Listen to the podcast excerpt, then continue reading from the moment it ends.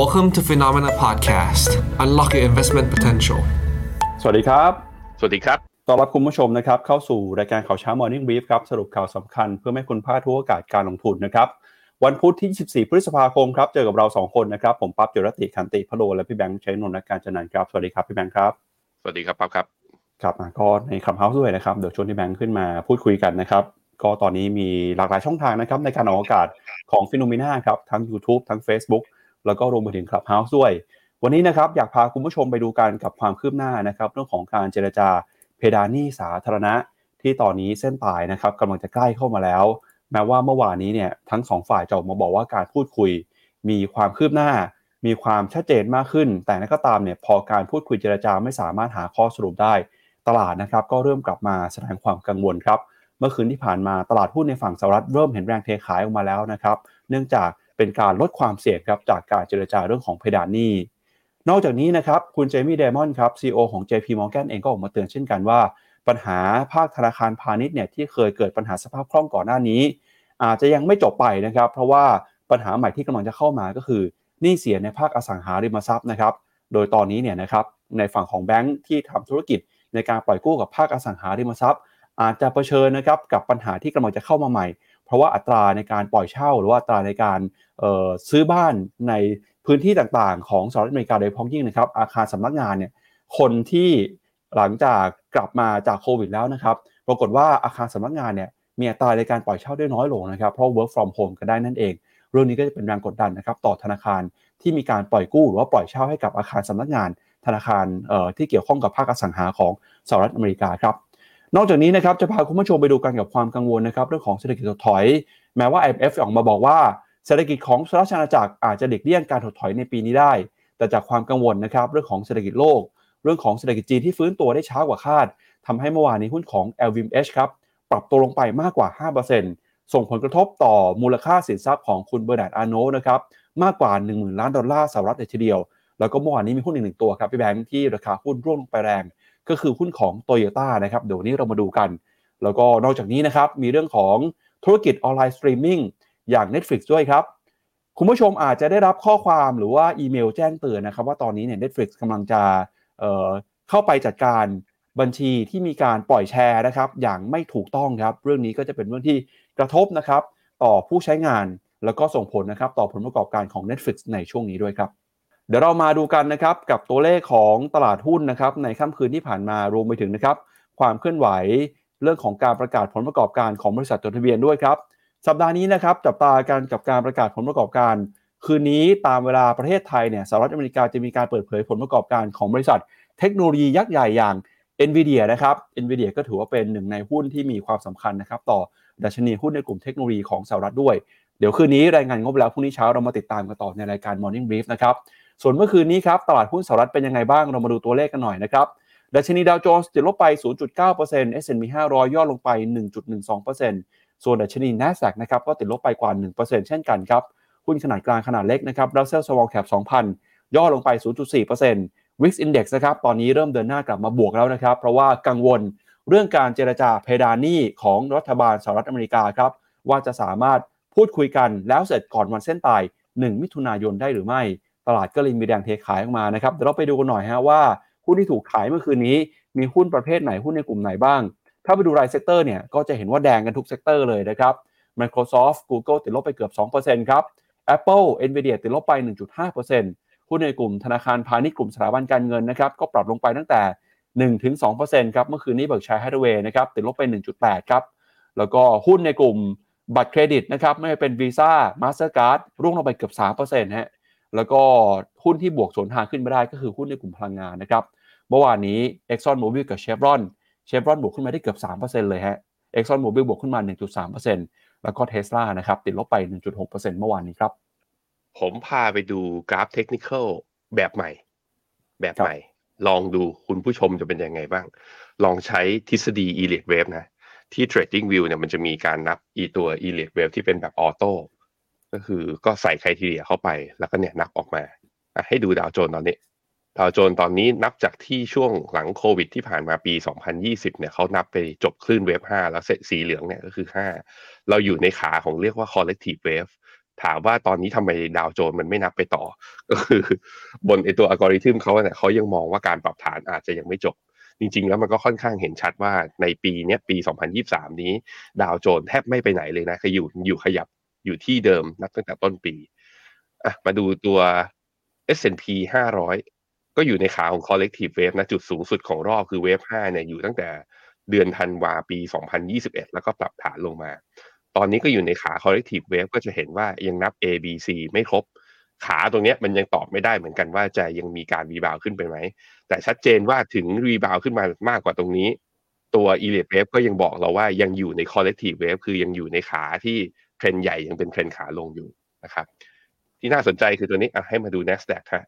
ตัว NASDAQ เนี่ยจะเห็นว่าปรับฐานมานะ หลังจากตอนพีคตอนปี 2021 เนี่ย A B C นี่คือลูก A ลูกที่หนึ่งนะ แล้วก็ลงมาตอนทำนิวโลรูปนี้ ตลาดมองว่าเหมือนจะจบขาขึ้น ขึ้นลงลูกแรก จุดต่ำสุดคือเดือนตุลาปี 2022 นะ จากตุลาปี 2022 มาธันวาปี 2022 เนี่ยเป็นคลื่นลูกที่หนึ่งนับหนึ่งใหม่ และย่อลงมาไม่ทำนิวโลนับสองเขาตีมันตรงเนี้ยจนถึงตรงนี้ที่เราอยู่เนี่ย ตัว e l i t e Wave Auto เนี่ยมองว่านี่คือคลื่นลูกที่สามซึ่งพร้อมที่อาจจะมีการปรับฐานลงมาที่สี่อ่าลงมาที่คลื่นลูกที่สี่ซึ่งเขาวัดไว้ว่าฟิวเดนชีสามสิบแปดจุดหกเนี่ยอยู่ที่ประมาณหนึ่งหมื่นหนึ่งพันเจ็ดร้อยสี่สิบก็แปลว่ามีดาวไซด์จากตรงนี้ถ้าถ้าปรับฐานนะ ถ้าปรับฐานก็มีดาวไซด์จากตรงนี้ประมาณสักเจ็ดเปอร์เซ็นแต่จากที่เรารู้กันคือสามเวลาขาขึ้นใช่ไหมหนึ่งสองสามสี่ จะมีห้าตามมาสี่เนี่ยลงมาห้ามักจะเท่ากับต้องเขาเรียกทฤษฎีอิเลเวบอกว่าคลื่นลูกที่ห้าต้องเท่ากับลูกที่สามหรือสูงกว่า เพราะฉะนั้นลงมาถ้าไม่หลุดสามสิบแปดจุดสองก็น่าซื้อเพิ่ม นั้นมองในมุมไหนก็แล้วแต่ถ้าดูจากอีตัว index ของตัวทางฝั่งตลาดหุ้นอเมริกาเนี่ย หุ้นทางฝั่งหุ้น tech เนี่ย ยังดู outperform ค่อนข้างชัด เมื่อเทียบกับตัว S&P 500 หรือว่าดาวโจนส์อะอันนี้จะได้เห็นภาพใหญ่กันว่า e l e t Wave เขามองยังไงนะตอนนี้ ไปดูแบบปกติกัน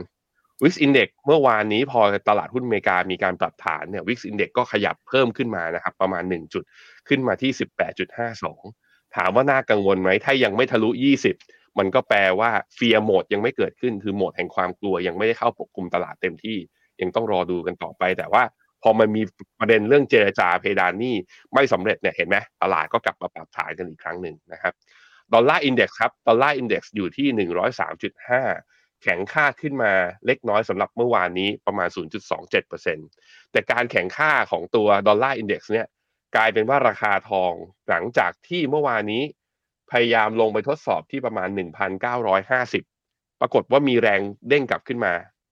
ดอลลาร์แข็ง แล้วทองวิ่งด้วย เพราะอันเนี้ยกังวลเรื่องจะมี default ไหม จะผ่านเพดานหนี้สหรัฐทันไหม ตลาดเลยคิดถึงสินทรัพย์ปลอดภัย นั่นก็คือทั้งดอลลาร์ทั้งทองจึงวิ่งไปในทางเดียวกันคือ ดอลลาร์แข็งได้ทองก็วิ่งได้นะครับในช่วงนี้สั้นๆ แต่ถ้าผ่านเรื่อง debt ceiling ไปดอลลาร์แข็งต่อนะ ผมคิดว่าทองก็อาจจะยังปรับฐานไม่จบนะครับในขณะที่ bond yield สองปีสหรัฐนะครับอยู่ที่ 4.2 ก็คือมีแรงซื้อกลับมาณตอนนี้ แล้วก็ bond yield 10 ปีอยู่ที่ประมาณ 3.69 ก็เป็นการยืนเหนือเส้นค่าเฉลี่ย2อ่า200วัน วันทำการที่4ติดต่อกันครับผม ครับไปดูต่อนะครับ ตัวเลขเศรษฐกิจเมื่อวานนี้สหรัฐอเมริกามีการเปิดเผยตัวเลขเศรษฐกิจที่มีความสำคัญอยู่ 2 ตัวด้วยกันนะครับ ก็คือตัวเลขกิจกรรมในภาคธุรกิจครับแล้วก็ตัวเลขยอดขายบ้านใหม่นะครับช่วงนี้เนี่ยเวลาที่มีการเปิดเผยตัวเลขอาจจะขัดกับบรรยากาศที่หลายคนรู้สึกสักหน่อยเพราะว่าตัวเลขหลาย ๆ ตัวนะครับยังคงส่งสัญญาณเดินหน้าปรับตัวขึ้นมาได้ดีครับ ตัวเลขกิจกรรมทางเศรษฐกิจนะครับในฝั่งของ US Business Activity เนี่ยหรือว่ากิจกรรมของภาคธุรกิจตอนนี้ ยังคงเดินหน้านะครับปรับตัวขึ้นไปทำจุดสูงสุดในรอบ 13 เดือนเลย หรือว่ารอบกว่า 1 ปีนะครับหลังจากที่เราเห็นการฟื้นตัวนะครับความมั่นใจของผู้ผลิตแล้วก็ผู้บริโภค มีการจ้างงานมากขึ้นนะครับกิจกรรมทางเศรษฐกิจก็ปรับตัวขึ้นมาได้คึกคักมากขึ้นทำให้ตัวเลข PMI นะครับดัชนีผู้จัดการฝ่ายจะซื้อ ค่อยๆ เดินหน้าปรับตัวฟื้นขึ้นมานะครับตัวนี้ก็จะเห็นว่า แม้ว่าในภาคใหญ่หรือว่าในเชิงนโยบายเนี่ยสหรัฐกำลังจะมีปัญหา แต่ถ้าดูในหน่วยธุรกิจย่อยๆนะครับก็ยังคงเห็นกิจกรรมที่ยังคงคึกคักนะครับไปดูหนึ่งตัวเลขครับคือตัวเลขยอดขายบ้านใหม่ของสหรัฐอเมริกาครับในมูลค่าของการซื้อขายภาคอสังหาริมทรัพย์ ยอดขายบ้านใหม่หรือว่า new home sales เนี่ยคิดเป็นสัดส่วนประมาณ 10%นะครับล่าสุดเนี่ยตัวเลขยอดขายบ้านใหม่ของเดือนเมษายนนะครับเดินหน้าปรับตัวทำจุดสูงสุด ในรอบเกือบเกือบ3ปีเลยครับพี่แบงค์เดือนล่าสุดเนี่ยก็มียอดขายอยู่ที่ประมาณ 683,000 ยูนิตฮะสาเหตุสำคัญนะครับที่ทำให้ยอดขายบ้านใหม่ในรอบนี้ปรับตัวขึ้นมา ถ้าไปดูเนี่ยเห็นภาพด้านชาร์ตด้านล่างนะครับก็คือเอ่อ median sales price หรือว่าราคาบ้านใหม่ครับสาเหตุหนึ่งที่ทำให้ยอดขายบ้านใหม่ดีขึ้นก็เพราะว่าตัวเลขราคาบ้านเนี่ยก็ปรับตัวถูกลงมานะครับผู้บริโภคก็มีแรงจูงใจในการซื้อบ้านใหม่มากขึ้นทำให้ล่าสุดนะครับตัวเลขยอดขายบ้านใหม่ เดินหน้าปรับตัวสูงขึ้นมาอย่างต่อเนื่องในรอบหลายเดือนเลยทีเดียว ก็อาจจะดูขัดขัดกันสักหน่อยนะครับเรารายงานข่าวกันไปว่าสหรัฐกังวลกันเรื่องของเพดานหนี้เรื่องของเศรษฐกิจถดถอย แต่ถ้าไปดูในเศรษฐกิจย่อยๆเนี่ยการจ้างงานก็ยังดี กิจกรรมทางเศรษฐกิจก็คึกคักผู้ฝั่งของผู้จัดการฝ่ายจะซื้อก็มีความมั่นใจ ยอดขายบ้านใหม่ก็ฟื้น แบบนี้นักวิเคราะห์หรือว่านักทุนก็จับจังหวะตลาดยากนะครับพี่แบงค์อืมใช่ครับ ตัวเลขค่อนข้างมิกซ์นะค่อนข้างมิกซ์ก็คือผสมกันทั้งดีและหลาย เราก็ยังต้องติดตามกันต่อไป ไปดูยุโรปกันครับพี่ปั๊บครับ ยุโรปครับเมื่อวานนี้ดัชนีก็ปรับตัวลงมานะครับจากความกังวลเรื่องของการเจรจาเพดานหนี้ของสหรัฐนะครับที่ยังไม่หาสามารถหาข้อสรุปได้ ก็อย่างที่เราบอกไปนะครับว่าเรื่องของหนี้สาธารณะของสหรัฐเนี่ยไม่ได้เป็นปัญหาเฉพาะตัวของประเทศอย่างเดียว ถ้าหากว่ามีปัญหาขึ้นมากระทบกับเศรษฐกิจของทั่วโลกเลยนะครับ เนื่องจากหลายประเทศก็เป็นคู่ค้าที่สำคัญ แล้วก็มีการเก็บนะครับสินทรัพย์ในมูลค่าของค่างเงินดอลลาร์ด้วย แล้วก็เป็นเจ้าหนี้นะครับของสหรัฐอเมริกาผ่านการเข้าไปถือครองพันธบัตรครับดัชนีดัคของเยอรมนีเมื่อวานนี้ติดลบไป 0.44%ฟุตซี่ร้อยอังกฤษติดลบไป 0.1% CAC 40 ฝรั่งเศสร่วงลงไปนะครับ 1.33%เลยฮะ แล้วก็ยูโรซ็อก50 ติดลบไป 0.99%นะครับ ยุโรปเมื่อวานนี้เนี่ยสาเหตุหลักที่ปรับตัวลงมานะครับ ก็เพราะว่ามีหุ้นอยู่ 2-3 ตัวครับที่กดดันตลาดนะครับ ก็คือหุ้นในกลุ่มสินค้า หรูหรานะครับอย่าง LVMH ฮะแล้วก็มีหุ้นในกลุ่มสถาบันการเงินด้วยนะครับ ที่สัญญาณการลงทุนไม่ค่อยดีกังวลเรื่องของเศรษฐกิจถดถอยเนี่ยก็ทำให้หุ้นในตลาดยุโรปนะครับปรับตัวลงมาเดี๋ยวพาคุณผู้ชมไปดูแผนที่กันหน่อยนะครับ ว่าในยูโรซ็อก50เนี่ยเมื่อวานนี้ตัวไหนลงมาแรงบ้างก็อย่างที่เห็นภาพนะครับ LVMH ครับเมื่อวานนี้ติดลบไป5%นะแล้วก็มี L'Oreal นะครับติดลบไป 1.4% Hermes ครับปรับตัวลดลงไปกว่า 6%ครับเมื่อวานนี้ หุ้นในกลุ่มสินค้า Luxury แบรนด์หลายตัวเนี่ยร่วงลงมาแรงนะครับ 5-6%จากความกังวลเรื่องของเศรษฐกิจถดถอย โดยพ้องยิ่งจีนครับที่เป็นลูกค้ารายใหญ่ของหลุยส์วิกตองนะครับแอร์เมสเนี่ยก็ตลาดกังวลครับ ก็เลยถูกแรงเทขายออกมาครับ กับผมในแง่ของ e l i t e Wave นะ พาไปดูตัว Euro Stock 50 ฮะ e l i t e Wave นับคลื่นตอนนี้ โอ้โห นี่เขาบอกว่าตอนนี้ ก็อยู่ในขาของเวฟ5นะก็คือกำลังจะสิ้นสุดขาขึ้น แล้วก็วัดไปให้ด้วยว่าการปรับฐานใน leg แรกเนี่ยขา A เนี่ยใน corrective wave เนี่ยก็มีแนวรับนะ38.2 50%แล้วก็61.8ฟิโบนัชชีซึ่งถ้าลงไปที่61.8ก็แปลว่า Euro Stoxx 50ลงได้ถึงประมาณ4,140 4,140นับจากจุดนี้ก็คือปรับฐานได้สักประมาณ5-6%เฮ้ย ไม่เยอะ ถือว่าไม่เยอะ ถือว่าไม่เยอะ แต่ถามว่าทำไม e l i t Wave เขามองว่าตรงนี้มันใกล้จุดสิ้นสุดขาขึ้น จริง ๆ ถ้ามองสัญญาณทางเทคนิคอย่างอื่นที่ไม่ใช่ e l i t Wave ก็จะเห็นว่ามันเนี่ยเอามันชนไฮเดิมของเมื่อปี 2021 เมื่อตอนเดือนพฤศจิกา อันนี้คืออย่างที่หนึ่งนะ อย่างที่สองก็คือจะเห็นว่าที่อินเด็กซ์ปรับตัวขึ้นมานับตั้งแต่ปลายปี 2022 พี่ปักเนี่ย จะเห็นว่าทั้ง RSI และ MACD ไม่ทำไฮแล้วเป็น bearish divergence ติดต่อกันในคลื่น 3 คลื่นเลย ราะฉะนั้นมันแปลว่าเป็นขาขึ้นที่อาจจะมีความเสี่ยงที่จะมีการปรับฐานตามมาอะถ้ามองในมุม e l i t Wave ก็แปลว่าขึ้นเพื่อลงอะรอในการปรับฐานอะสำหรับอันนี้ก็คือตัว Euro Stock 50ยูโรซ็อกหกร้อยเป็นยังไงบ้างก็อีเลดเวฟก็มองเหมือนกันว่าอันนี้ยังยังอยู่ในขาขึ้นของขึ้นสุดท้าย แต่นี้เขาพยากรณ์นะเขาบอกว่าตรงนี้อาจจะเป็นห้าแต่ถ้าสมมติวันนี้คืนนี้หรือสัปดาห์ถัดไป ตลาดยังรีบาวได้ต่อไปเรื่อย มันก็ไม่ได้ผิดทฤษฎีแต่อย่างใดนะ เพราะว่าขึ้นลูกที่ห้าต้องเท่ากับหรือสูงกว่าลูกที่สามมันมันอาจจะขึ้นไปต่อ แต่ว่าเนี่ยมันก็จะมีการพิจิตรว่ายังไงจะต้องมีการปรับฐานคลื่น A ตามมาหลังจากเวฟ 5 ค่อนข้างแน่นอนนะมันเลยเป็นเป็นที่มาอย่างหนึ่งว่า ยุโรปถ้าคุณจะเล่น ถ้าคุณจะ follow เนี่ยก็ต้อง follow ด้วยเขาเรียกว่ามีวินัย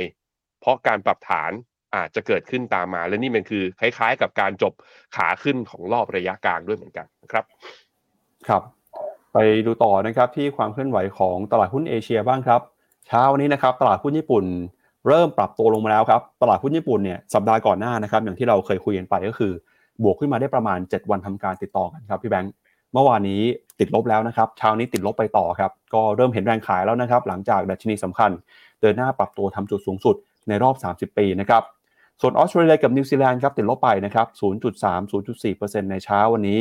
แล้วก็เมื่อวานนี้เนี่ยหุ้นจีนก็ถือว่าลงไปแรงเช่นกันนะครับดัชนีอย่างเซี่ยงไฮ้คอมโพสิตติดลบไปมากกว่า 1%ฮั่งเส็งนะครับร่วงลงไปกว่า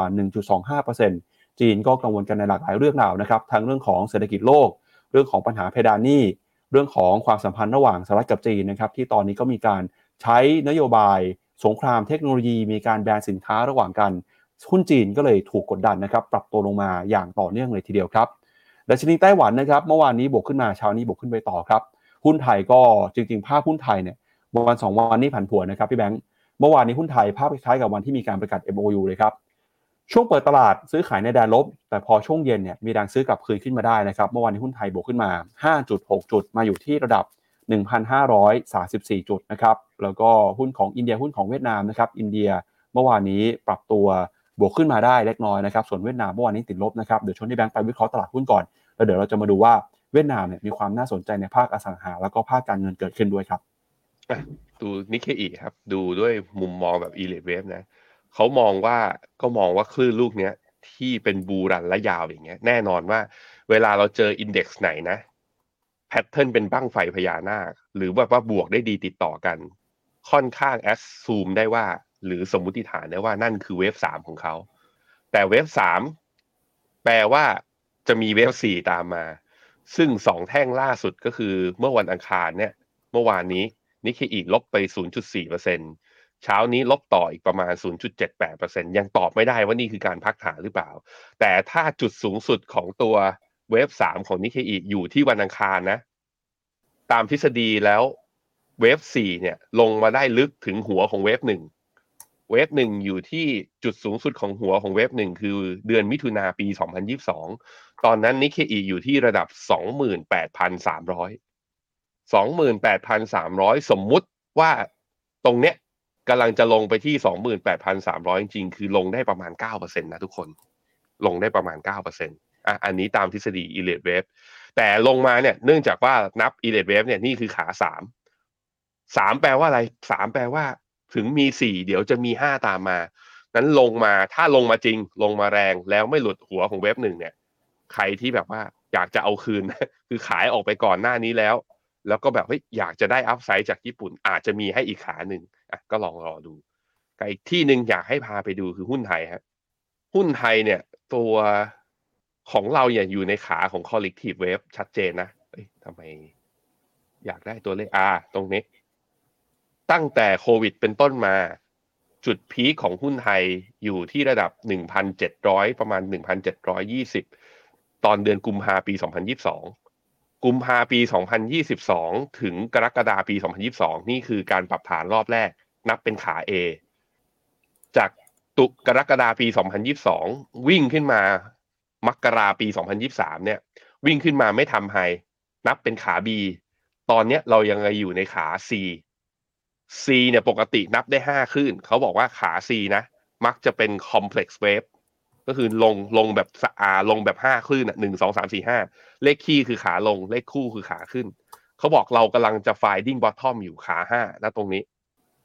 ส่วนว่ามันจะเกิดไปแล้วไหมคือตามตามทฤษฎีอะถ้าลงมาห้าเนี้ยต่ำกว่าสามเมื่อตอนเดือนมีนาเนี่ยมันพอจะนับได้แล้ว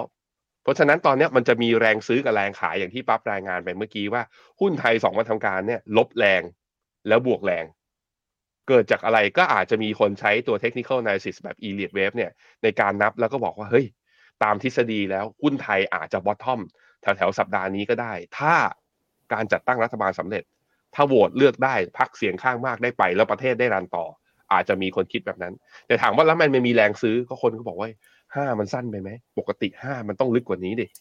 ก็ยังมีคนคิดอยู่อะลองดูสำหรับคนที่เป็นสายเทคนิคก็คือ เรา react ตามกราฟนะ กราฟว่ายังไงเราว่าอย่างนั้นนะครับครับชวนในแบงค์ไปดูภาพของตลาดหุ้นเวียดนามหน่อยครับล่าสุดเราเห็นความเคลื่อนไหวที่น่าสนใจนะครับในภาคการเงินครับหลังจากก่อนหน้านี้นะครับตลาดหุ้นเวียดนามเนี่ยถูกแรงกดดันนะครับในเรื่องของสภาพคล่องในภาคอสังหาริมทรัพย์นะครับโดยเมื่อวานนี้ครับหนังสือพิมพ์เวียดนามนิวส์ครับออกมาระบุว่าสถานการณ์ที่ตึงเครียดเรื่องของเงินทุนนะครับภายในระบบธนาคารพาณิชย์ของเวียดนาม ตอนนี้ก็เริ่มคลี่คลายลงไปแล้วนะครับหลังจากมีการออกมาตรการในเชิงที่ผ่อนคลายนะครับ อย่างต่อเนื่อง แล้วก็ความตึงเครียดด้านเงินทุนเนี่ยก็ได้สร้างความซับซ้อนให้กับรัฐบาลนะครับในการแก้ไขปัญหาเศรษฐกิจด้วยครับโดย Fish Ratings ออกมาเตือนนะครับว่าเวียดนามยังคงมีความเสี่ยงในระยะสั้นต่อเสถียรภาพของระบบธนาคารพาณิชย์ จากภาวะเศรษฐกิจที่ซบเซาในภาคอสังหาริมทรัพย์ และการชะลอตัวของเศรษฐกิจ แต่นั้นก็ตามนะครับธนาคารกลางเวียดนามที่ผ่านมาก็ได้มีการปรับลดอัตราดอกเบี้ยนโยบายหลายครั้ง เพื่อเพิ่มสภาพคล่องแล้วก็สนับสนุนเศรษฐกิจของเวียดนามนะครับที่ขับเคลื่อนด้วยการส่งออก โดย Fish Ratings ระบุนะครับ ว่าธนาคารกลางเวียดนามดำเนินนโยบายแตกต่างจากธนาคารกลางของที่อื่นๆครับที่มีการขึ้นดอกเบี้ยไปแล้ว แต่เป็นการลดดอกเบี้ยสวนทางนะครับ ซึ่งเขาก็มองว่าจะช่วยให้นะครับเศรษฐกิจของเวียดนามเนี่ยมีสภาพคล่อง แล้วก็มีการสร้างแรงป้องกันนะครับ เรื่องของการพยุงเงิน แล้วก็แรงกดดันต่อสกุลเงินดองของเวียดนามด้วยครับ Fish Rating ก็มองนะครับว่าสถานการณ์ด้าสภาพคล่องเนี่ยจะฟื้นตัวอย่างค่อยเป็นค่อยไป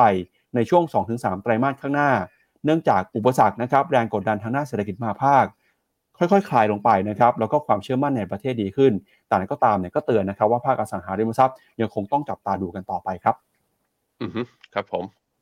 ตัวตลาดหุ้นเวียดนามนะผมมองว่าเป็นกรอบไซด์เวย์อัพแต่ว่าก็จะมีแนวต้านที่เป็นไฮเดิมของเมื่อวันที่ 5 เมษาซึ่งชนกับเส้นค่าเฉลี่ย 200 วันพอดีจำเป็นต้องผ่านก่อน เราถึงจะ พอจะอนุมานได้ว่า หรือสัญญาณทางเทคนิคจะบอกว่าเป็น follow buy สามารถจะซื้อได้เพิ่ม ณตอนนี้ก็คือยังอยู่เป็นกรอบไซด์เวย์อยู่ต้องรอต่อไปนะครับครับไปดูต่อกับราคาสินค้าโภคภัณฑ์กันบ้างครับ ราคาทองคำนะครับเช้านี้ซื้อขายกันอยู่ที่ 1,974 ดอลลาร์ต่อทรอยออนซ์ครับราคาทองคำก็ฟื้นขึ้นมานะครับ เนื่องจากนักทุนก็กระจายความเสี่ยงครับหันไปถือครองทองคำมากขึ้นนะครับเพื่อเป็นการหลีกเลี่ยงผลกระทบที่เกิดขึ้น หากมีการผิดนัดชำระหนี้ของสหรัฐอเมริกา ล่าสุดเช้านี้นะครับราคาทองคำซื้อขายกันอยู่ที่ 1,974 ดอลลาร์ต่อทรอยออนซ์ครับส่วนทิศทางของราคาน้ำมันนะครับราคาน้ำมันดิบเบรนท์ครับซื้อขายอยู่ที่ 77 ดอลลาร์ส่วนราคาน้ำมันดิบ WTI ซื้อขายอยู่ที่ 73 ดอลลาร์ครับราคาน้ำมันเนี่ยช่วงนี้ก็ปรับตัวขึ้นมานะครับมีประเด็นสำคัญที่เกี่ยวข้องกับราคาน้ำมันนะครับก็คือเจ้าชายของซาอุฯ ครับรัฐมนตรีว่าการกระทรวงพลังงานของซาอุดิอาระเบียเนี่ยออกมาเตือนนะครับว่าใครที่ เป็นขา short จะมา short ราคาน้ำมันเนี่ยระวังขาดทุนนะครับโอเปกจะมีการประชุมวันที่ 4 มิถุนายนนี้ฮะเขาบอกว่านักเก็งกำไรเนี่ยมีเห็นทุกตลาดนะครับ ก่อนหน้านี้เคยเตือนไปแล้วให้ระวังเจ็บตัว แล้วถ้าหากว่าเดือนมิถุนายนเนี่ยยังคง short อีกนะครับ ก็ให้ระมัดระวังให้ดีครับ ว่ารอบนี้กลุ่มโอเปกอาจจะมีการตัดสินใจอะไรออกมาก็ได้นะครับโดยเตือนนะครับว่าใครที่ short น้ำมันตอนนี้ให้ระมัดระวังนะครับ พอเจ้าชายโอเปกออกมาพูดแบบนี้ ราคาน้ำมันก็ ดีขึ้นมาเลยฮะ ซื้อขายกันอยู่ในแดนบวกเช้านี้ด้วยนะครับพี่แบงค์ครับผมดูราคาทองนะก็ปรับฐานมาตอนนี้อยู่ครึ่งครึ่งๆกลางๆ ระหว่างเส้นค่าเฉลี่ย 50 วันกับเส้นค่าเฉลี่ย 100 วัน ก็ไม่ยอมลงมาใกล้กับเส้นหนึ่งคือถ้าใกล้ 100 วันมากๆเนี่ย ผมยัง convince ให้ทุกคนแบบว่าน่าซื้อเข้าพอร์ตเพิ่ม แต่ว่าพอมันยังลงมาไม่สุดเนี่ย ก็ยังลังลังเล ดูที่กราฟ 15 นาทีก็จะเห็นว่าสองวันที่ผ่านมาเนี่ย ตัว ราคาทองลงมาทดสอบแถวๆ1,950 1,954โซนอยู่ที่ประมาณนี้ แล้วไม่หลุดแล้วก็จึงมีการดีดขึ้นมา แต่ว่าแรงดีดขึ้นมาณตรงนี้ก็จะเห็นว่ายังค่อนข้างอ่อนอยู่ ข้อดีคือทะลุเหนือเส้นค่าเฉลี่ย 20 อะ 200 ในกราฟ 15 นาที แต่ว่าก็ยังเป็นทิศทางค่อนข้างชัดนะว่ายังหลุดจากดาวเทรนที่มีมาตั้งแต่ตอน ยังหลุดจาก downtrend ที่มีมาตั้งแต่ตอนวันที่ 8 พฤษภาเนี่ยยังไม่ได้ เพราะฉะนั้นไม่ confirm ครับว่าเป็นขาขึ้นนะแต่แรงซื้อที่กลับเข้ามาผมคิดว่าเป็นเพราะ sentiment เป็นเพราะเรื่องของ debt ceiling ที่พอไม่สามารถเจรจาได้ นักเก็งกำไรที่กลัวความเสี่ยงจึงหลีกเลี่ยง ในการที่จะถือสินทรัพย์เสี่ยงแล้วอาจจะเอาเงินมาพักไว้ในทองอยู่ระยะสั้น ส่วนราคาน้ำมันนั้นบอกไปแล้วกรอบบนอยู่ที่ประมาณ 80 เหรียญจะมีโอกาสขึ้นมาทดสอบ ซึ่งตอนนี้ 80 เหรียญ ชนพอดีกับเส้นค่าเฉลี่ย 200 วันพอดีเลยนะฮะครับเดี๋ยวเรามาดูกันหน่อยนะครับ กับประเด็นข่าวแรกของเราในวันนี้นะครับ ก็คือเรื่องของเพดานหนี้สาธารณะของสหรัฐอเมริกาครับ ที่ตอนนี้เนี่ยความเสี่ยงนะครับกำลังเพิ่มมากขึ้นมาครับ หลังจากเมื่อวานนี้ที่เรารายงานข่าวกันไปนะครับ ว่าผู้นำของสภาคองเกรส คุณเควินแมคคาที่นะครับ คนที่อยู่ข้างหลังทางขวามือนะครับ กับประธานาธิบดีโจไบเดนครับได้มีการพูดคุยหารือกัน เรื่องของการขยับแก้ไขปัญหาเพดานหนี้ แม้ว่าทั้งสองฝ่ายจะออกมาบอกว่าการพูดคุยเนี่ยมีความคืบหน้านะครับ มีรายละเอียดที่ชัดเจนมากขึ้น แล้วก็สหรัฐจะไม่ผิดนัดชำระหนี้ แต่อย่างไรก็ตามครับ สุดท้ายแล้วเนี่ยก็ไม่สามารถบรรลุข้อตกลงกันได้นะครับ ตอนนี้หลายคนก็เลยกลัวครับว่าสุดท้ายมีความเสี่ยงเรื่องของการผิดนัดชำระหนี้จะเพิ่มมากขึ้นนะครับ คุณเจเน็ตเยเลนนะครับออกมาย้ำตลอดเลยครับว่าเพดานหนี้เนี่ยนะครับเส้นตายคือวันที่ 1 มิถุนายนนะครับล่าสุดเนี่ยเมื่อวันที่ 22 พฤษภาคม คุณเจเน็ตเยเลนนะครับก็เพิ่งจะมีการส่งจดหมายเตือนไปที่สภาคองเกรสว่าตอนนี้มีความเสี่ยงสูงมากนะครับที่กระทรวงการคลังจะไม่สามารถชำระหนี้ของรัฐบาลได้ หากไม่มีการขยายเพดานหนี้มูลค่า 31.4 ล้านล้านดอลลาร์ ก่อนวันที่ 1 มิถุนายนนี้ ซึ่งจะถือว่าเป็นการผิดนัดชำระหนี้ครั้งแรกในประวัติศาสตร์ของสหรัฐอเมริกาเลยครับ ข้อมูลที่ผ่านมาคุณเจเน็ตเยเลนเขียนในจดหมายนะครับ บอกว่าจะขอย้ำเตือนนะครับ อยากจะให้สมาชิกของสภาคองเกรสเนี่ย ประเมินความเป็นไปได้ครับที่จะมีความเสี่ยงที่กระทรวงการคลังจะไม่สามารถชำระหนี้ทั้งหมดของรัฐบาลได้ ภายในต้นเดือนมิถุนายน โดยวันที่เร็วที่สุดที่อาจจะเกิดขึ้นก็คือ วันที่ 1 มิถุนายนนะครับถ้าหากว่าสภาคองเกรสไม่เพิ่มเพดานหนี้พอคุณเจเน็ตเยเลนนะครับออกมาเขียนจดหมายร้องขอนะครับเร่งให้สภาคองเกรสรีบพิจารณา ก็มีแกนนำของพรรคริพับลิกันครับพี่แบงค์ออกมาตั้งคำถามเขาบอกว่าจริง ๆ แล้วเนี่ยที่คุณเจเน็ตเยเลนพูด วันที่ 1 มิถุนายนเนี่ย มันเป็นเส้นตายจริง ๆ หรือเปล่านะครับ คือคนที่ออกมาพูดนะครับก็คือคุณสตีฟสกาลิสครับผู้นำเสียงข้างมากของพรรคริพับลิกันในสภาผู้แทนราษฎรเขาบอกว่า อยากจะเห็นวิธีคิดหน่อยว่าคิดยังไงทำไมวันที่1มิถุนามันถึงเป็นเส้นตาย อยากเห็นความโปร่งใสมากกว่านี้นะครับ ไม่ใช่สิ่งที่คุณเจเน็ตเยเลนพูดแต่ฝ่ายเดียว แต่เรื่องนี้เนี่ยจริงๆมันก็สามารถเปิดเผยได้นะครับว่า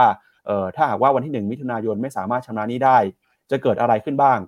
ดี๋ยวเราจะพาคุณผู้ชมไปดูหน่อยฮะว่าถ้า 1 มิถุนายนนี้สหรัฐไม่สามารถชำระนี้ได้ตามกำหนดที่วางไว้นะครับ จะมีความเสียหายอะไรเกิดขึ้น โดยจะไล่เรียงไทม์ไลน์นะครับ ตั้งแต่วันที่ 1 มิถุนายนเลยครับ ข้อมูลจากรอยเตอร์นะครับทาง Voice of America เขาก็ไปรวบรวมมา แล้วก็ทำเป็นภาพไทม์ไลน์ให้เห็นฮะเราก็จะเห็นนะครับว่าหากรัฐบาลของสภารัฐบาลของสหรัฐแล้วก็สภาคองเกรสไม่สามารถเจรจาเพดานหนี้ได้สำเร็จวันที่ 1 มิถุนายนนี้นะครับ เงินสดสำรองของกระทรวงการคลังก็จะหมดลงไป แล้วก็ทำให้รัฐบาลสหรัฐไม่สามารถชำระค่าใช้จ่าย ให้กับภาคส่วนต่างๆ ได้ ตามที่กำหนดนะครับ เริ่มตั้งแต่วันที่ 1 มิถุนายนเลยครับ วันที่ 1 มิถุนายนเนี่ยเงินสดสำรองของกระทรวงการคลังสหรัฐจะหมดลงไป แล้วก็ทำให้เพดานหนี้ของสหรัฐนะครับแตะแล้วฮะ โดยรายได้จากภาษี 26,000 ล้านดอลลาร์ในวันนั้นเนี่ยจะไม่เพียงพอนะครับที่จะครอบคลุมภาระการใช้จ่ายของรัฐบาล มูลค่า 1 1 0 0 0 ล้านดอลลาร์ได้ หากกระทรวงการคลังใช้แผนเดิมเมื่อปี 2011 นะครับซึ่งเป็นครั้งล่าสุดที่สหรัฐเกิดจะผิดนัดชำระหนี้เนี่ยทางกระทรวงการคลังก็จะไม่เลือกชำระหนี้ก้อนใดก้อนหนึ่ง แต่จะรอจนกว่ามีเงินมากพอที่จะครอบคลุม ค่าใช้จ่ายของรัฐบาลในวันนั้นๆนะครับซึ่งหากว่าวันที่ 1 มิถุนายนสหรัฐผิดนัดชำระหนี้ ผู้ที่รอรับเงินจากการชำระนะครับของรัฐบาลสหรัฐก็จะได้รับผลกระทบ เช่น ผู้ที่ให้บริการด้านการแพทย์จะได้รับผลกระทบนะครับจากโครงการ Medicare หรือว่าโครงการประกันสุขภาพ ที่จะ ต้องรอเงินประมาณ 47,000 ล้านดอลลาร์นะครับอันนี้เป็นวันที่ 1 มิถุนายนครับ วันที่ 2 มิถุนายนครับถ้าหากว่ายังไม่สามารถชำระหนี้ได้นะครับ ผลกระทบก็จะเพิ่มขึ้นไปอีกครับ โดยเขามองว่าตลาดหุ้นนะครับอาจจะได้รับผลกระทบอย่างหนัก ปรับตัวลงมานะครับและจะยิ่งเป็นแรงกดดันนะครับ ให้รัฐบาลต้องรีบเจรจาอย่างรวดเร็วครับ โดยวันที่2เนี่ยผู้ที่เกษียณอายุนะครับ ก็จะไม่สามารถเข้าถึงความช่วยเหลือมูลค่า 25,000 ล้านดอลลาร์ได้ แล้วก็รัฐต่างๆนะครับจะไม่ได้รับชำระเงินกว่า 2,000 ล้านดอลลาร์ที่รัฐบาลกลางติดค้างเอาไว้จากโครงการไม่ได้แคร์ครับแล้วถ้าหากว่าวันที่ 6 มิถุนายนนะครับยังไม่สามารถเจรจาได้เนี่ยบริษัทผลิตอาวุธยุทโธปกรณ์ของสหรัฐนะครับจะไม่สามารถ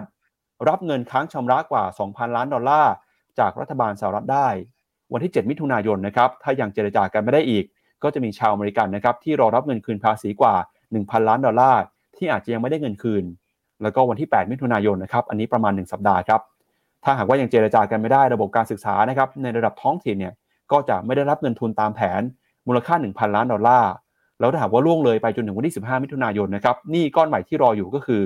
ชำระดอกเบี้ย 2,000 ล้านดอลลาร์ให้กับนักลงทุนนะครับโดยกระทรวงการคลังเนี่ยอาจจะมีรายได้จากธุรกิจมากพอในการชำระหนี้ แต่ก็ยังไม่ครอบคลุมค่าใช้จ่ายที่มีกำหนดชำระในวันที่ 15 มิถุนายนนะครับก็จะเห็นว่า การผิดนัดชำระหนี้เนี่ยจะส่งผลกระทบลุกลามกลายเป็นโดมิโนนะครับกระทบไปเรื่อยๆ และยิ่งเจรจาเนี่ยล่าช้าไปความเสียหายต่อเศรษฐกิจก็จะลุกลามเป็นวงกว้าง เสียหายต่อระบบการเงินก็จะเกิดขึ้นนะครับแล้วก็ไม่ใช่กระทบแค่สหรัฐกระทบกับเศรษฐกิจของทั้งโลกเลยทีเดียวครับพี่แบงค์อืมอันนี้คือน่าจะแบบว่าฉายภาพที่เป็น worst case scenario นะถ้าจ่ายไม่ได้ถึงวันที่สิบห้าซึ่งจะคุยกันไม่ได้เลยขนาดแบบว่าล่วงเลยไปสิบห้าวันขนาดนั้นเลยเหรอ ผมก็คิดว่าอาจจะเกินไป แต่ว่าการฉายภาพนี้มันก็พอจะเห็นว่ามันมีข้อมูลและมันหลักฐานที่เปิดเผยออกมาระดับหนึ่งเหมือนกันว่า มันมีเงินและค่าใช้จ่ายก้อนใหญ่ขนาดไหน ในกรณีที่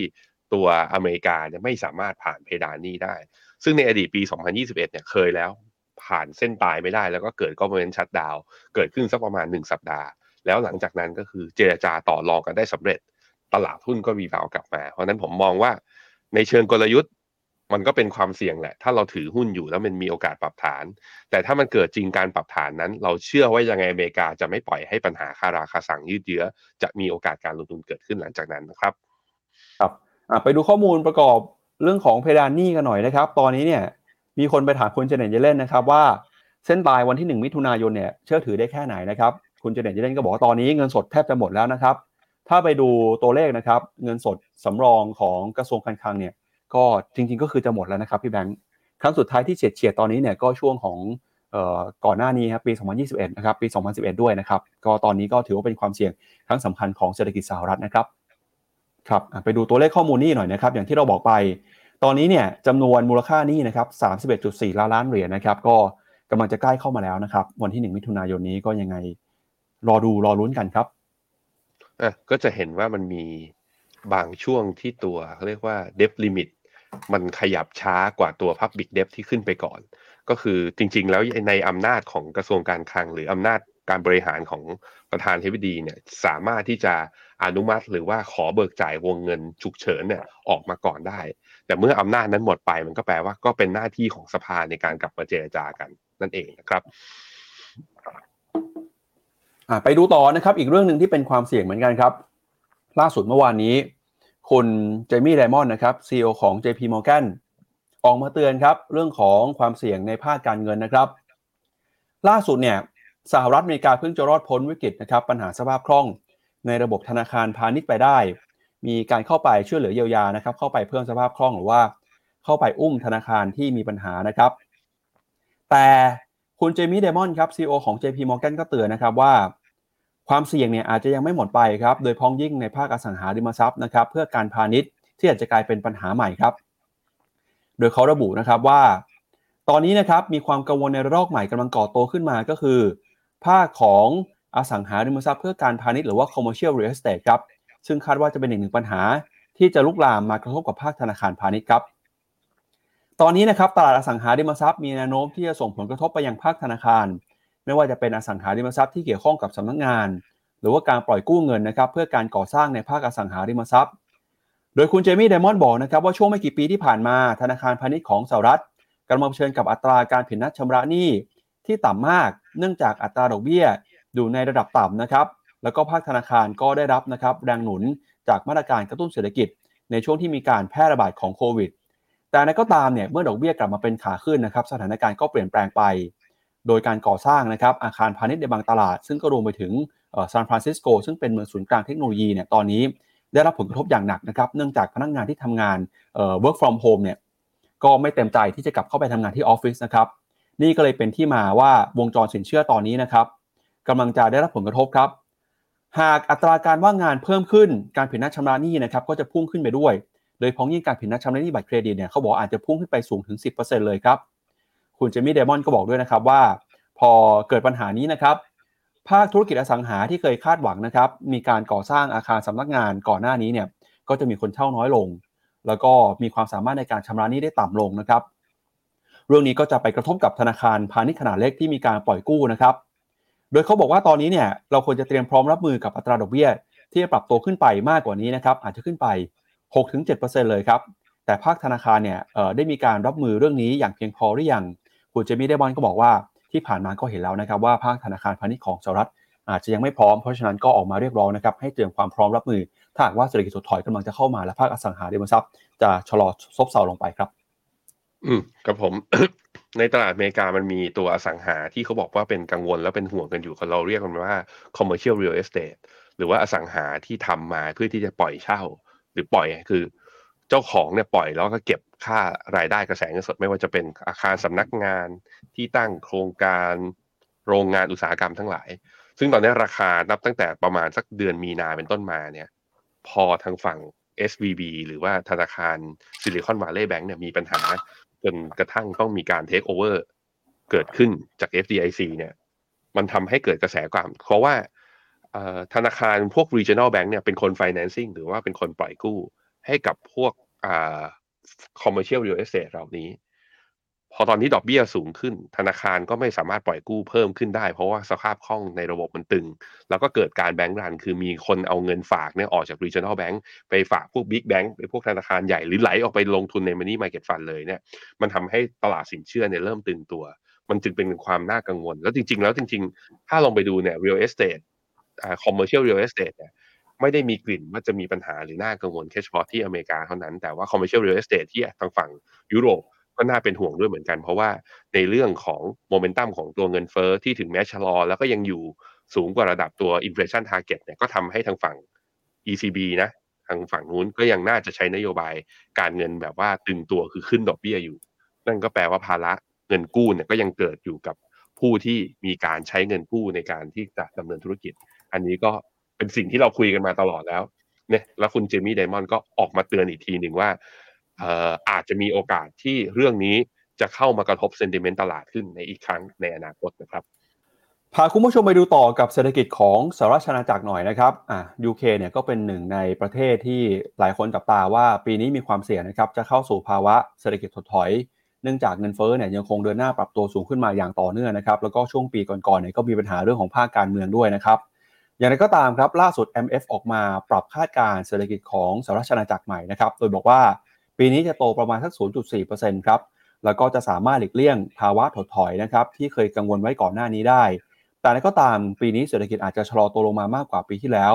แล้วก็เรื่องของเงินเฟ้อนะครับน่าจะเป็นปัญหาใหญ่ครับที่ต้องระมัดระวังกันด้วย MF ก็ออกมาระบุนะครับว่าคาดการณ์การเติบโตของเศรษฐกิจปีนี้เนี่ยจะเติบโต 0.4%นะครับเติบโตขึ้นมาได้ดีจากคาดการณ์ของเดือนเมษายนครับที่เคยคาดว่าจะติดลบ 0.3%โดยกิจกรรมทางเศรษฐกิจนะครับก็ชะลอตัวลงไปนะครับ เพราะฉะนั้นเนี่ย IMF ก็อยากจะย้ำเตือนถึงความสำคัญของการใช้นโยบายการเงินนะครับ โดยนโยบายการเงินครับต้องเข้มงวดต่อไป เพื่อคงระดับเรื่องของเงินเฟ้อเอาไว้นะครับ แล้วก็ทำให้เงินเฟ้อลงมาสู่เป้าหมาย นอกจากนี้เนี่ยนโยบายการคลังก็ควรจะสอดคล้องนะครับกับนโยบายการเงินด้วย ที่จะปกป้องนะครับบริการสาธารณะที่สำคัญ แล้วก็บรรดาประชาชนที่มีความเปราะบาง MF ก็บอกนะครับว่า ตอนนี้ระบบเศรษฐกิจระบบการเงินของ UK สามารถรับมือนะครับกับความตึงเครียดในภาคธนาคารทั่วโลกได้เป็นอย่างดี แล้วก็อยากให้ตระหนักนะครับถึงศักยภาพในการเติบโตด้วยนะครับ ว่ายังมีหลายเรื่องที่ต้องทำนะครับ เพื่อเป็นการฟื้นหรือว่าสร้างเศรษฐกิจให้เติบโตขึ้นมาต่อไปนะครับ โดยในปีหน้าครับคาดการณ์ว่าเศรษฐกิจของ UK จะเติบโตขึ้นมาเป็น 1%นะครับแล้วก็หลังจากปี 2024-2025 เนี่ยก็จะค่อยๆ ขยับขึ้นมาอยู่ในระดับ 1-2%ครับก็เป็นความหวังนะครับว่าถ้าเศรษฐกิจของ UK รอดพ้นการถดถอยไปได้เศรษฐกิจของยุโรปก็น่าจะสัญญาณการฟื้นตัวที่ดีขึ้นมาด้วยครับ อือฮึครับผมผมพาไปดูกราฟหุ้นฟุตซี่ร้อยหน่อย ถ้านับเป็นตัวอีเลดเวฟนี่น่ากลัวเชียวนะ คือเขาบอกว่าจุดสูงสุดของตัวฟุตซี่เนี่ยจริง ๆ แล้วอยู่ที่กลางเดือนกุมภาวันที่ 16 ปี 2023 คือปีนี้แหละ การปรับฐานตอนตั้งแต่กุมภามาจนถึงมีนาเนี่ยนับเป็นขาขึ้นลูกแรกคือ A B นี่ก็คือตั้งแต่มีนามาจนถึงสิ้นเดือนเมษาที่ผ่านมาเนี่ยเนื่องจากว่าทำไฮใหม่ไม่ได้ e l e v e เลยออโต้อัปเดตว่าบนสมมุติฐานว่า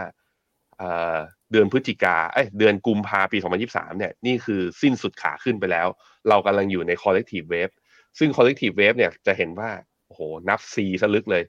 C ที่แรกเนี่ยนะก็คือฟุตซี่มีโอกาสลงมาถึง 7,100 ซึ่งทางตอนนี้อยู่ที่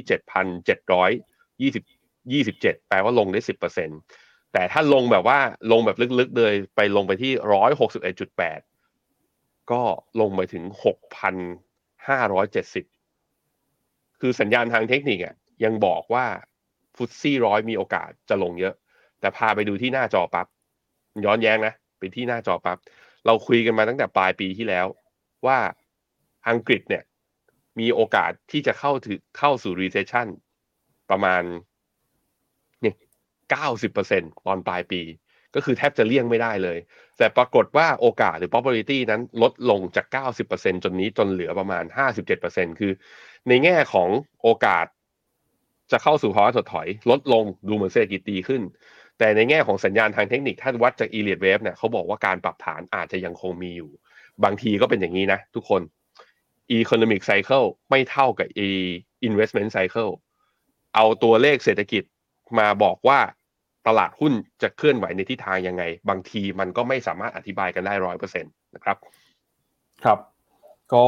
เศรษฐกิจถดถอยจะเกิดขึ้นจริงหรือไม่นะครับอตอนนี้หลายคนก็กำลังรอดูอยู่นะครับ แต่ที่แน่ ๆ คือ ความกังวลเรื่องของเศรษฐกิจที่มีความไม่แน่นอนเนี่ยส่งผลนะครับไปยังโลกการลงทุนครับ เมื่อวานนี้นะครับอย่างที่เราบอกไปถ้าไปดูภาพนี้คือภาพของยูโรซ็อก50นะครับหุ้นขนาดใหญ่ 50 ตัวของตลาดหุ้นยุโรปฮะถ้าหากว่าดูโครงสร้างของตลาดเนี่ยจะเห็นว่ากลุ่มที่โดมิเนตหรือว่าเป็นกลุ่มหลักของตลาดหุ้นยุโรป ก็คือหุ้นในกลุ่มสินค้านะครับเอ่อ consumer non durable goods ครับหรือว่ากลุ่มสินค้าที่บางตัวก็เป็นสินค้าฟุ่มเฟือยด้วยนะฮะ เมื่อวานนี้เนี่ยหุ้นในกลุ่มนี้ครับปรับตัวลงมาอย่างรุนแรงครับ ไม่ว่าจะเป็น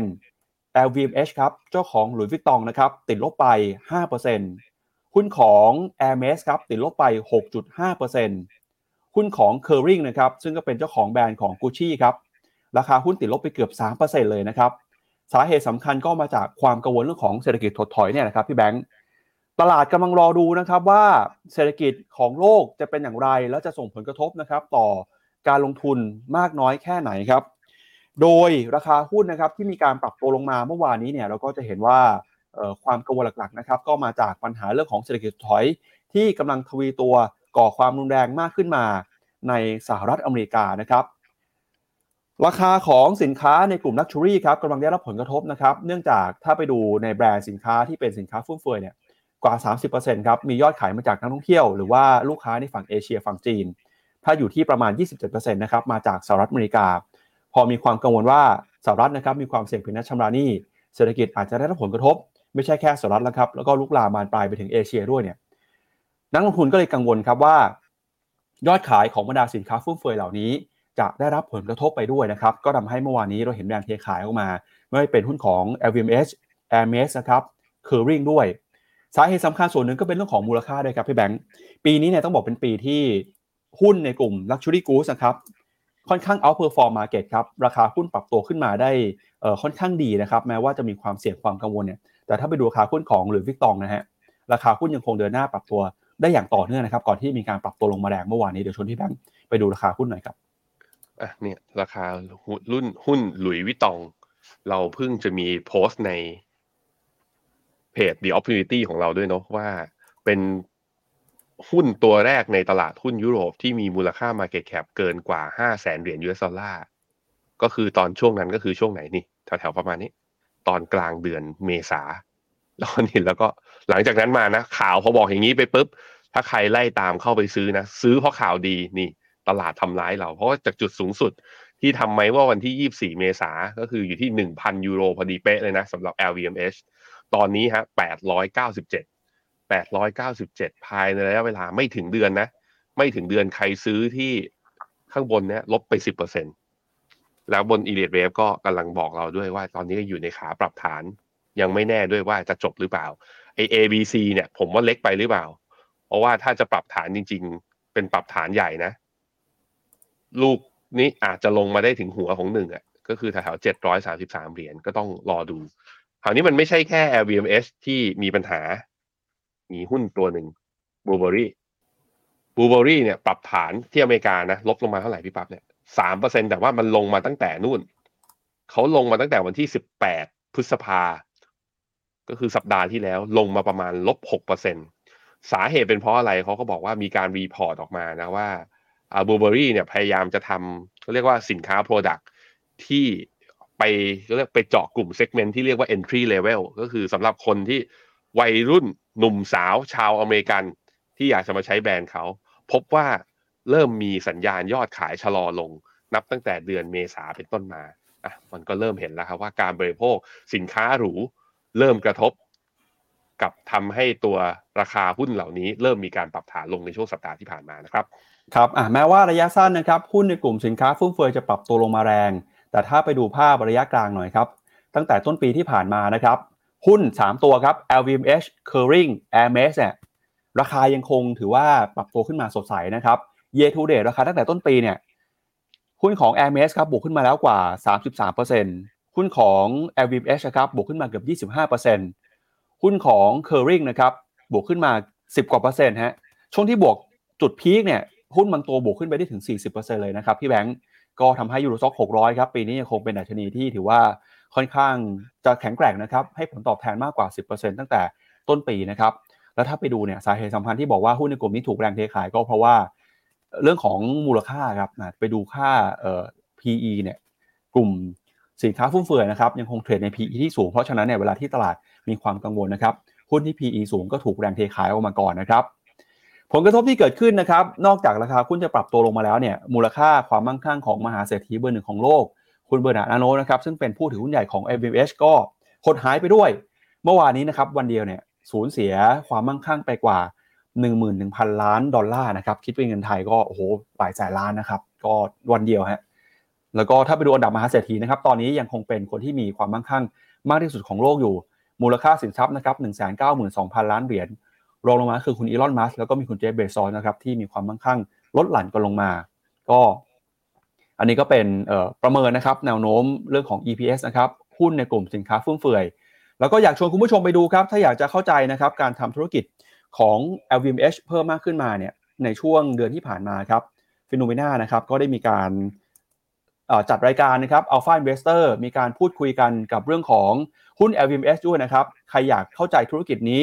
อยากหาแนวทางในการวิเคราะห์นะครับ เพื่อประเมินมูลค่าหุ้นของ LVMH ติดตามได้นะครับในรายการ Alpha Investor เราออกอากาศไปแล้วนะครับ ทีมงานก็พิมพ์ลิงก์ขึ้นให้ในคอมเมนต์ด้านล่างแล้วเข้าไปดูกันได้ครับ อือครับผมต้องเตือนนะตลาดหุ้นยุโรปเวลาเราดูเนี่ยขาขึ้น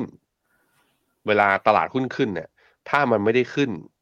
ทั้งทุกตัวที่อยู่ในดัชนี โดยเป็นการดันขึ้นบางตัวที่มี Market Cap ใหญ่ ๆ อย่างเช่นอย่างบ้านเราเนี่ยมันจะมีเขาเรียกเขาเรียก Delta effect ใช่ไหมก็คือ หุ้นเดลต้าเนี่ยมันก็ทำให้ดัชนีขึ้นแรง อย่างที่อเมริที่ยุโรปเนี่ย LVMH เนี่ยมีอิทธิพลต่อไอตัวยูโรซ็อกห้าสิบค่อนข้างเยอะคิดเป็นสัดส่วนคือเกิน 20-30%เพราะนั้นเวลาหุ้นที่เป็น leading stock เนี่ยมีการปรับฐานลงแรง มันบางทีในมุมมองทางเทคนิคเนี่ย นักวิเคราะห์ทางเทคนิคเขาก็จะมองว่า มันเป็นการส่งสัญญาณหรือเปล่าว่า ตลาดกำลังจะเปลี่ยนเทรนด์กลับมาเป็นขาลง ซึ่งก็อย่างที่เราเห็นยังต้องดูต่อไปนะแต่ในความเห็นของผมณตอนนี้ก็ ค่อนข้างเป็นห่วงว่าตลาดหุ้นยุโรปอาจจะเข้าสู่รอบปรับฐานจริง ๆ อย่างที่ Elliott Wave มองนะอย่างแล้วก็ดูแล้วเริ่มมีความอ่อนแรงในหุ้นหลาย ๆ ตัวเมื่อกี้นั่งไล่ดูก็ อืมยุโรปเนี่ยใครมีก็น่า take profit ออกมาก่อนนะครับ ครับชวนพี่แบงค์ไปดูราคาหุ้นโตโยต้ามอเตอร์ในเช้าวันนี้หน่อยครับ เช้านี้โตโยต้าดิดบวกขึ้นมาแรงกว่า 4%เลยนะครับ แล้วถ้าไปดูไปดูภาพรายนาทีด้วยครับพี่แบงค์เพราะว่ามันมีความน่าสนใจเกิดขึ้น ในช่วงท้ายตลาดเมื่อวานนี้ครับ ตัวไหนนะฮะโตโยต้าครับ แบบหนึ่งผมกลับไปดูจอธรรมดาโตโยต้าเอาที่ญี่ปุ่นใช่ไหมใช่ครับ โอเค ไปดูหน่อยเกิดอะไรขึ้นครับมาดูภาพรายนาทีเลยครับพี่แบงค์โอ้โห อะไรเนี่ยเมื่อวานนี้นะครับ ช่วงปิดตลาดนาทีสุดท้ายเลยครับ อยู่ดีๆเนี่ยราคาหุ้นของโตโยต้าครับ ติดลบไป 4.77%ครับ เป็นวันที่ปรับตัวลงมาหนักมากที่สุดในรอบ 14 เดือนนะครับ มูลค่า Market Cap หายไปมากกว่า 1,100 ล้านเหรียญเลยทีเดียวครับ ซึ่งเป็นเรื่องที่ไม่ปกตินะครับ เพราะว่าราคาหุ้นเนี่ยมาร่วงลงไปในนาทีสุดท้ายแบบนี้นะครับบูมเบิร์กก็บอกว่าการปรับตัวลงมาเมื่อวานนี้เนี่ยเป็นการปรับตัวลงมาวันเดียวนะครับ ครั้งใหญ่ที่สุด ตั้งแต่เดือนมีนาคมปีที่แล้วเลยครับ Market Cap มูลค่าหายไป 11,000 ล้านดอลลาร์นะครับ ซึ่งตอนที่ ปิดตลาดไปหลายคนก็ยังงงว่าสาเหตุสำคัญเกิดขึ้นจากอะไรนะครับทำไมโตโยต้าถึงถูกแรงเทขายนาทีสุดท้ายแบบนี้นะครับ แต่พอมาเห็นราคาเมื่อเช้านี้เนี่ยก็น่าจะเป็นเรื่องของความผิดพลาดทางเทคนิคหรือเปล่าพี่แบงค์มีคนไปคีย์ราคาผิดหรือเปล่าครับ เพราะว่าเช้านี้เปิดมาราคาเนี่ยถ้าจะกลับขึ้นมาใกล้เคียงกับราคาก่อนปิดตลาดเมื่อวานนี้เลยครับ ก็โอ้แต่ไม่น่าเชื่อนะครับ ว่าหุ้นใหญ่ขนาดนี้จะคีย์ผิดคีย์ผิดทีหนึ่งนี่มูลค่าหายเป็นหมื่นล้าน มันมันเกิดขึ้นได้หรือเปล่าครับพี่แบงค์เดี๋ยวลองให้พี่แบงค์แสดงความเห็นหน่อยนะฮะแต่เมื่อวานนี้เนี่ยผู้บริหารของโตโยต้าก็ตอบเอ่อผู้บริหารของโตโยต้าก็ออกมาบอกนะครับว่าเอ่อไม่เห็นความเปลี่ยนแปลงเรื่องของพื้นฐานอย่างมีนัยสำคัญเลยนะครับ ตอนนี้โตโยต้าก็เป็นผู้ผลิตรถยนต์อันดับหนึ่งของโลกนะครับแล้วก็มีแนวโน้มเนี่ยอืมที่จะปรับเปลี่ยนโครงสร้างธุรกิจนะครับ เพราะฉะนั้นเนี่ยเหตุการณ์ที่เกิดขึ้นเมื่อวาน ไม่น่าเป็นเรื่องของปัจจัยพื้นฐานครับอ่า key ผิดหรือเปล่าครับพี่แบงค์พี่แบงค์ว่าไงฮะโหแต่ผิดแบบหลักหมื่นล้านนี่แบบ ถ้าสมมติว่าเป็น trader เนี่ยรับคำสั่งผิดผมว่า โอ้โหทำงานใช้จนหัวโตอะน่าจะเป็นอย่างนั้น แต่ประสบการณ์ key ผิด ผมคิดว่าก็อาจจะมีโอกาส เพราะว่าพอมันเปิดมาเช้านี้มันไม่ได้ไปไหนไงปั๊บมันก็ไม่ได้ครับลงไปต่อคือมันไม่ได้มี sentiment หรือว่ามีแรงขายลงมาต่อด้วย เพราะฉะนั้นก็อาจจะเกิดขึ้น แล้วคุณผู้ชมอะฮะ คุณผู้ชม ผมไม่ถามแล้วกันว่าคิดว่ายังไง แต่คุณผู้ชมเคยมีประสบการณ์ส่วนตัวกันไหมเคยคีย์ผิดกันบ้างหรือเปล่าใครเคยคีย์ผิดมาไหน เมื่อวานนี้เล่นอีโมจิแล้วสนุกดี ใครเคยคีย์ผิดลองใส่อีโมจิเข้ามาดีว่า ตอนคีย์ผิดแล้วอีโมจิหน้าตาตอนนั้นเรารู้สึกยังไง อาจจะมีคนคีย์ผิดแล้วหัวใจก็ได้นะ คืออยากจะขายเป็นกดซื้อพอกดซื้อแล้วได้จุดต่ำสุดราคากลับมาบวก มันก็มีเหมือนกัน ผมในช่วงก่อนหน้านี้ก็มี key ผิดอยู่บ่อยๆ เวลารีบไง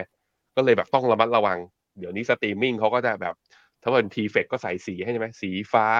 สีชมพู อะเราก็ได้ดูเราได้สังเกตก่อน แต่แต่ผมว่ายังประสบการณ์ key ผิดเนี่ยผมยังได้ยินอยู่เรื่อยๆ แต่ key ผิดระดับหมื่นล้านอย่างนี้นี่ผมคิดว่า trader น่าจะเครียดอะเดี๋ยวเราไปรอดูกันแล้วกัน ไปรอดูในงบของพวกบริษัทหลักทรัพย์ หรือใครก็แล้วแต่พวกกองทุน มีใครมีลอสเยอะๆเนี่ยอาจจะพักกลับมาเดาได้ว่า อาจจะเกิดจากนี่แหละ วินาทีเมื่อวานนี้นะฮะครับ ไปดูอีกหนึ่งเรื่องครับ เช้านี้ผมไม่แน่ใจว่าคุณผู้ชมที่เป็นสมาชิกของ Netflix เนี่ยได้รับอีเมลกันหรือเปล่านะครับ บางคนเริ่มได้รับอีเมลแล้วฮะเรื่องของการแจ้งเตือนนะครับว่า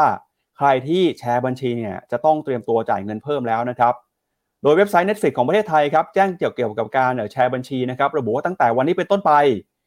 จะมีการส่งอีเมลนะครับไปยังสมาชิกในประเทศไทยที่แชร์บัญชี กับผู้ใช้งานที่ไม่ได้อยู่ในครอบครัวเดียวกันนะครับโดยบัญชีของ Netflix เนี่ยมีไว้สำหรับการใช้งานในครัวเรือนเดียวกัน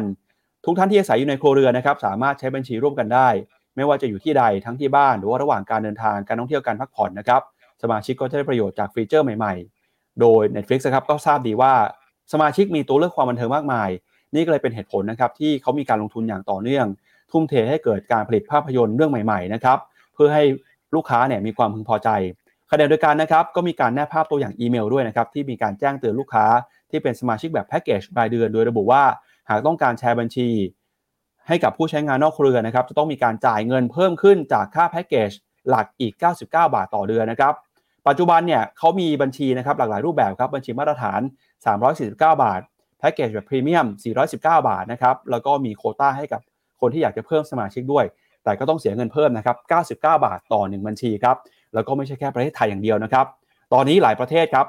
เริ่มได้รับอีเมลเตือนแล้วนะครับ คุณผู้ชมเช็คอีเมลดูฮะว่าได้อีเมลเตือนหรือเปล่า อาจจะต้องเตรียมการจ่ายเงินเพิ่มนะครับ ถ้าหากว่ามีการแชร์บัญชีสำหรับคนที่ไม่ได้อยู่ในครอบครัวเดียวกันครับ อืมผมขอมาแชร์จอใน YouTube ที่เรากำลังไลฟ์อยู่ตอนนี้ ผมสงสัยอีโมจิอะไว้เราคือมันสามารถมีอีโมจิร้องไห้แล้วหน้าม่วงขนาดนี้ได้ด้วยเหรอ อันนี้คือเรื่องอันนี้คือเรื่องคีย์ผิดหรือว่าเรื่อง Netflix กำลังจะเก็บตังค์คุณนะ ที่คุณกำลังใส่อีโมจิเองเข้ามา นี่นี่ไอ feeling ของคุณเรดิโอกาก้าเนี่ย ที่บอกใส่อุนจิสีชมพูนี่คือยังไงฮะ คีย์ผิดแล้วเกิดอะไรขึ้น คีย์ผิดแล้วอึไม่ออกอะไรอย่างเงี้ยเหรอ มีคุณเดียวินเนี่ยร้องไห้สีม่วง มีน้ำมีน้ำมูกไหลด้วยนะ คุณปาจารีบอกขายแล้วกดซื้อนะจะขายแล้วกดซื้อร้องไห้คือ คือไม่เอาแล้วอยากจะซื้อไปโหไอเหตุการณ์นี้ทรมานนะพี่ปั๊บคือ ราคามันก็ลิ่งวิ่งขึ้นไปแรงเลย อยากจะกดขายได้ของมาเพิ่มเนี่ยเครียดนะเป็นผมก็เครียดนะไม่น่าจะแค่ขี้มูกโป่งอะ่ะต้องร้องแบบคุณคลายสิกเนี่ย ต้องร้องแบบร้องน้ำตาไหลท่วมกันแบบนี้เลยอะว่ากันไปนะครับ ครับอ่ามาปิดท้ายกันกับเรื่องของไทม์ไลน์ในการจัดตั้งรัฐบาลหน่อยครับ จับตากันนะครับการตั้งรัฐบาลใหม่ครับ 13 กรกฎาคมนี้กกตจะต้องรับรองผลการเลือกตั้งนะครับ วันที่ 20 กรกฎาคมจะต้องรายงานตัวสสวันสุดท้าย เปิดประชุมสภา 24 กรกฎาคมนะครับแล้วก็เลือกประธานสภา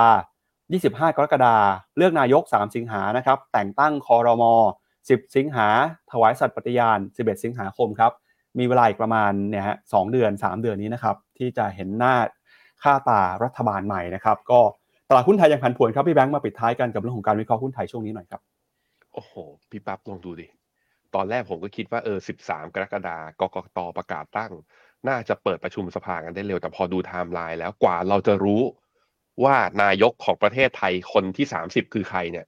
สามสิงหานะครับสามสิงหาคือเข้าเดือนสิงหาแล้วถึงจะรู้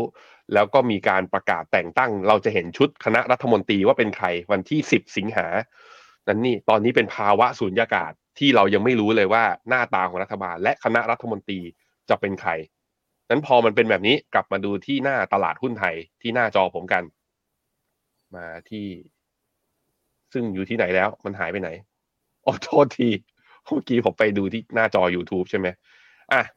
SET Index ในกราฟราย day เราเริ่มเห็นแรงซื้อพยายามซื้อมาเพิ่มมากขึ้นนะ สู้อยู่ แต่ว่าก็จะเห็นว่าแรงซื้อนั้นยังกดด้วย downtrend channel ค่อนข้างชัดเจนนะเนี่ยเทรนเนี้ยเพราะฉะนั้นตราบใดที่ SET Index ยังไม่ผ่าน 1,555 หรือผ่านเส้นค่าเฉลี่ย 50 วันขึ้นไปได้ การ rebound ใด ๆ ที่เกิดขึ้น เป็นแค่ความหวังยังไม่ใช่ความจริง ว่ามันจะขึ้นจริง ๆ แล้ว ผมคิดว่าปีนี้ election rally กว่าจะเกิดอาจจะไปเกิดหลังจากเดือนสิงหา ซึ่งต่างจากสถิติในอดีตที่เราค่อนข้างรู้ผลและทราบผลอย่างค่อนข้างเร็วนิดนึงอะอันนี้ก็เป็นมุมมองของหุ้นไทยในช่วงนี้ คุณจอร์นสโนเดนบอกว่าให้เลียนแบบพี่สรยุทธ์ใช่ไหมช่วงนี้มีมพี่สรยุทธ์มานะเขาบอกอีโมจิกรี๊ดสิครับ มันอีโมจิมันไม่มีเสียงไงโอ้แต่เมื่อวานนี้นั่งดูมีมคุณสรยุทธ์แล้วแบบช่วงนี้คือ ตัวกลั่นจริงๆ ตึงมาก ตึงมากครับใครมาจากรายการเรื่องเล่าเช้านี้ไหนไปเป็นแฟนทางฝั่งนู้นมา มาฝากมาให้กำลังใจที่ Morning Brief เราด้วยนะนะครับครับอะไปดูหน่อยฮะแล้วช่วงผลการเลือกตั้งออกเนี่ยหุ้นไทยที่บอกโดนขายนะครับใครขายบ้างขายเท่าไหร่นะฮะเอาจนถึงวันที่ 23 พฤษภาคมนะครับก็ต่างชาติขายสุทธิ 12,000 ล้านเหรียญเอ่อ2,000 ล้านบาทนะครับแล้วก็บัญชีหลักทรัพย์เนี่ยขายสุทธิไปประมาณ 200 กว่าล้าน ส่วนคนที่ซื้อสุทธินะครับก็คือสถาบันกับนักลงทุนในประเทศครับ หุ้นตัวที่ถูกขายมากที่สุดนะครับ ในช่วงหลังการเลือกตั้งก็คือ AOT ครับ CPF ปตทสพ Land and House แล้วก็ CPN นะครับ อันนี้ก็เป็นภาพของตลาดหุ้นไทย แล้วก็อันนี้เป็น